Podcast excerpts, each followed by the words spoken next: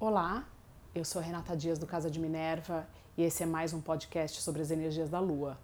Hoje eu vou falar sobre a Lua Nova em Capricórnio, que acontece juntamente com um eclipse solar a 4 graus de Capricórnio, no dia entre o dia 25 e o dia 26 de dezembro dependendo do lugar onde você está, vai, vai estar ali no final do, da noite, no final do dia 25, em outros lugares na madrugada já do dia 26. Aqui em São Paulo é na madrugada por volta das duas, duas e pouco da manhã. Então, 4 graus de Capricórnio. Onde cai 4 graus de Capricórnio no teu mapa natal? E qual é a casa que tem Capricórnio no seu mapa natal? São áreas que serão extremamente afetadas Agora, esse eclipse solar e essa lua nova, com alguns aspectos interessantes, vai fazer uma conjunção com o nódulo sul. Então, antes de começarmos a plantar as novas sementes, o nódulo sul pede que a gente elimine aquilo que não serve mais. Quando se trata de Capricórnio, isso tem a ver com estruturas, ideias uh, de muito tempo, algumas até pré-concebidas regras e certezas que foram uh, incutadas na nossa cabeça ou a gente começou, a gente viveu dessa forma durante muito tempo e que provavelmente hoje não faz muito sentido.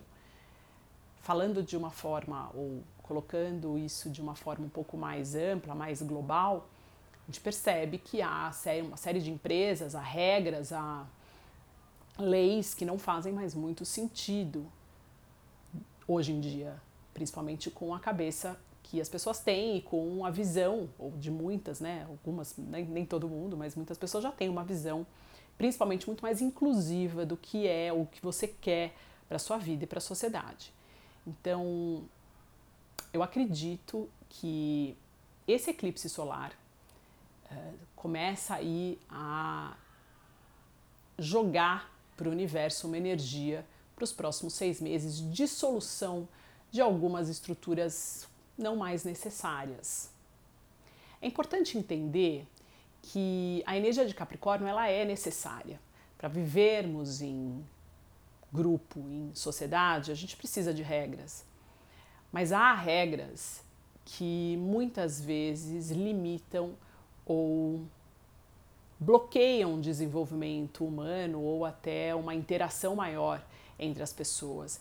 Acho que são essas regras. Ah, existem também as regras que, que prejudicam a nossa natureza ou prejudicam a vida como um todo ou a vida de alguns grupos. Acho que são essas regras que a gente precisa começar a eliminar, a rever e a construir outras mais de acordo com a energia do momento, a energia da coletividade, a conexão entre as pessoas, a necessidade eh, da unicidade de cada um para contribuir de forma construtiva para um todo.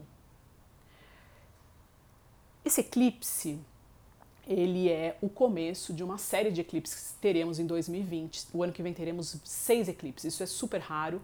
Normalmente temos quatro, alguns anos cinco, ano que vem serão seis.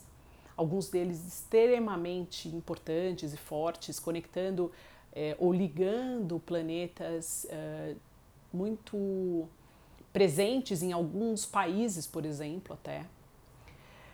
E o próximo, a próxima lua, a próxima lua cheia, ela também virá com eclipse, dessa vez no lunar, vai ser dia 10 de janeiro de 2020, e junto com ele a conjunção tão esperada de Plutão com Saturno a 22 graus. Então, eu vou falar dele mais para frente, no próximo, mas vai ser aí uma energia extremamente forte e importante. É quase que um divisor de águas do mundo que a gente conhece hoje, um mundo que a gente pode ou quer ver. E vai depender muito da gente de fazer aquilo que é certo para que o mundo melhore ou que seja uh, ou que esteja, fique mais de acordo com aquilo que a gente espera. Esse eclipse em Capricórnio, ele vai fazer aspectos muito fluentes com casas regidas por signos de terra. Então, onde você tem touro no seu mapa, principalmente se tem algum planeta a 4 graus, onde você tem virgem também, aí vamos colocar um, um, um espaço entre 28 graus do signo anterior, ou de 0 grau até 10 mais ou menos, a gente tem aí uh, um, um, intervalo interessante em touro e em virgem, e outro aspecto fluente, dessa vez um sextil, nos, nas casas de uh, regidas por água, onde você tem escorpião, peixes, então de 0 a 10 graus desses signos são aspectos fluentes. Então é importante conhecer o teu mapa natal para você saber o que, que pode ou quais as energias serão acionadas por esse eclipse.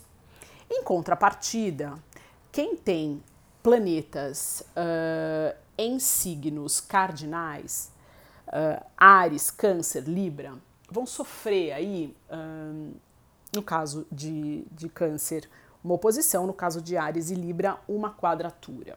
Quadraturas nem sempre são fáceis de se viver, mas elas são necessárias. E o que vai ser pedido uh, nessas casas e nos planetas que você tem nessa, nesses graus, de 0 a 10 graus, de Ares, de Libra, de Câncer, é um chamado para mudança, um chamado para sua evolução.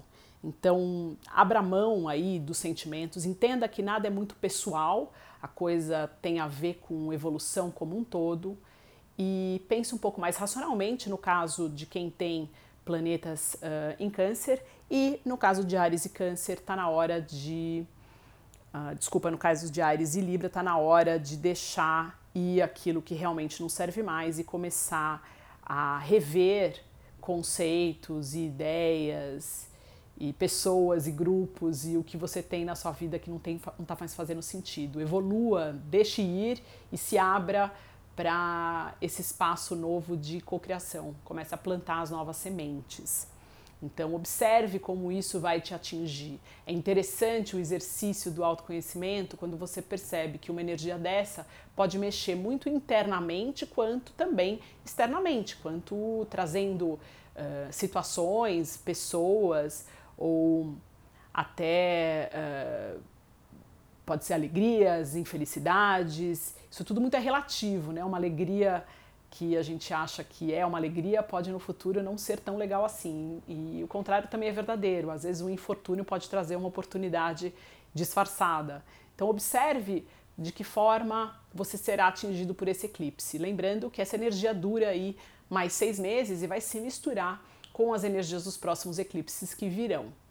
Então, um exercício muito importante de fazer, aproveitando que é o final do ano, e eu já passei esse exercício uh, algumas vezes, enfim, é, se tem dificuldade para observar aquilo que não serve mais na sua vida, coloque no papel, faça uma meditação, concentre-se, põe no papel aquilo que você tem, que você de repente se agarra ou tem como certo, mas que não faz muito sentido, que tem virado um fardo mais do que algo que te ajuda. Então está na hora de sair. Seja um emprego, seja um relacionamento, seja coisas em excesso que você tem, um, ideias preconcebidas, ideias que só ocupam espaço e que não fazem com que você evolua. Está na hora de deixar ir. É, outro ponto importante é que esse eclipse vai mexer com a nossa concepção de sociedade. Né? O que é a sociedade? O que são uh, os grupos de pessoas que formam essa sociedade e os grupos de pessoas que até então mandam nessa sociedade. É necessário esse, essa hierarquia?